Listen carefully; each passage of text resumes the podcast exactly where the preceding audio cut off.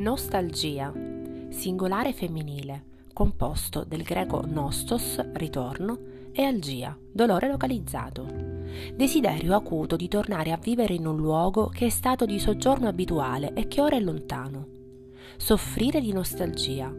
Avere, sentire, provare la nostalgia, una grande, profonda, intensa, acuta, struggente nostalgia del proprio paese, della patria, della casa, della famiglia.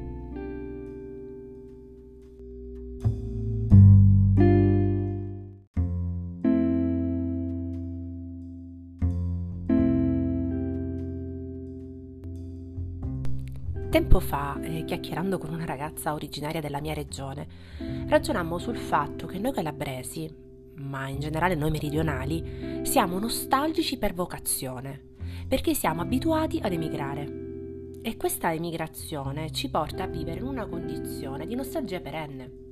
Nostalgia dell'altrove, un altrove che coincide con la nostra idea di casa. Ora non è così per tutti, però ecco, noi meridionali Possiamo definirci nostalgici per vocazione perché i luoghi che abbiamo lasciato, il più delle volte, li abbiamo lasciati senza volerlo. Lo abbiamo fatto perché siamo stati costretti o perché lo abbiamo ritenuto necessario. E mi ha fatto riflettere il fatto che credevo che questo stato d'animo fosse soltanto mio, mio inteso nella sua costanza nel tempo, e invece ho scoperto che appartiene a tutte quelle persone che per una ragione o per un'altra si ritrovano a vivere lontane dal contesto familiare calabresi, siciliani, lucani, pugliesi, campani, molisani, abruzzesi, tutti accomunati da partenze quasi sempre obbligate. Generazioni intere di nostalgici, chi più e chi meno. Siamo nostalgici quando partiamo e lo siamo quando torniamo.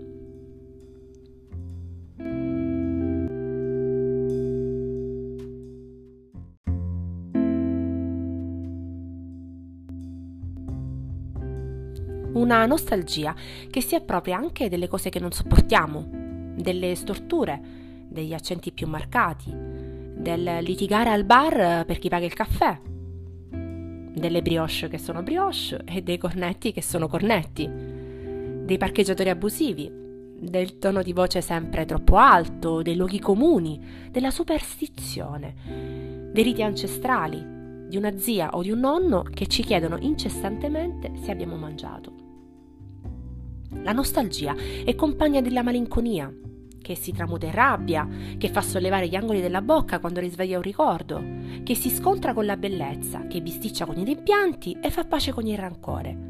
Perché viene spesso da incazzarci a noi nostalgici, ma viene anche da accennare un sorriso quando ritroviamo qualcosa di familiare in mezzo a una quotidianità che non ci appartiene più.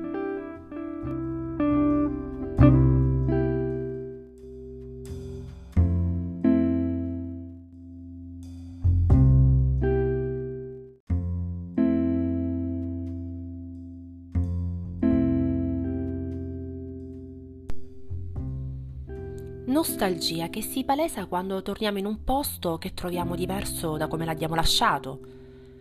Il bar che frequentavamo di solito che ha chiuso, una piazza che ha cambiato aspetto, nome, le vite che sono andate avanti pure in nostra assenza. Ma se ci fate caso, quella nostalgia lì la provereste anche qualora non fosse cambiato nulla, semplicemente perché siete voi a non essere più gli stessi. Ed è una nostalgia che raggiunge il suo culmine durante le festività di Natale a me spesso viene chiesto perché a Natale sei triste?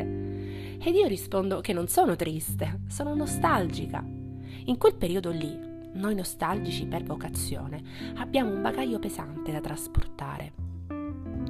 Dentro la valigia, oltre ai vestiti, alle scarpe, agli accessori, ci dobbiamo mettere le speranze che affidiamo all'ennesimo treno aereo da prendere, tutti i non detti prima di partire, quell'abbraccio in più che volevamo dare, gli appuntamenti mancati, perché i giorni quelli sono.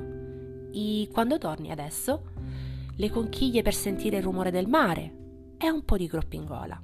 E infine ci dobbiamo mettere le sedie vuote, che anche se ci sarà qualcun altro ad occuparle, per noi resteranno sempre vuote.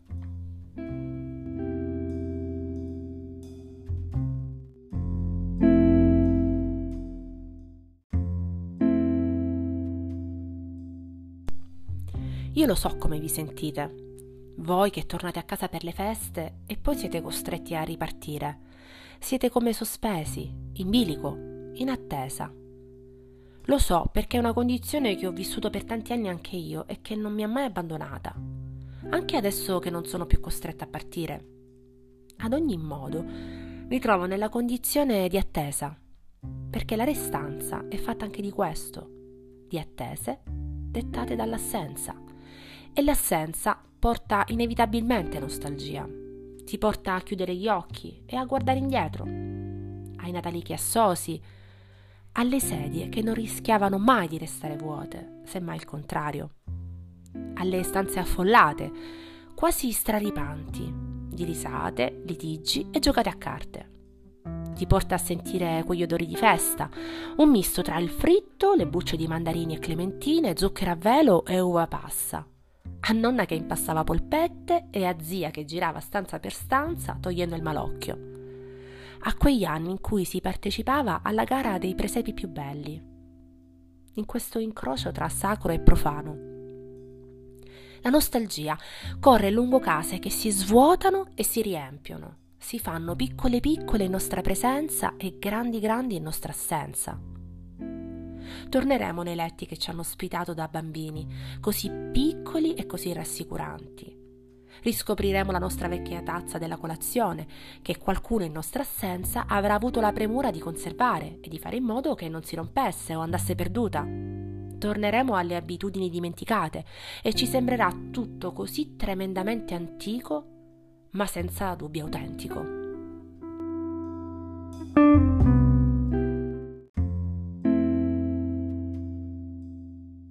Nostalgia attraversa il palato e raggiunge il suo apice quando torniamo a gustare quei sapori che non ricordavamo neanche più. Andremo a cercare ricette, tenteremo di ripetere il miracolo e ci arrenderemo al fatto che non è sempre questione di ingredienti.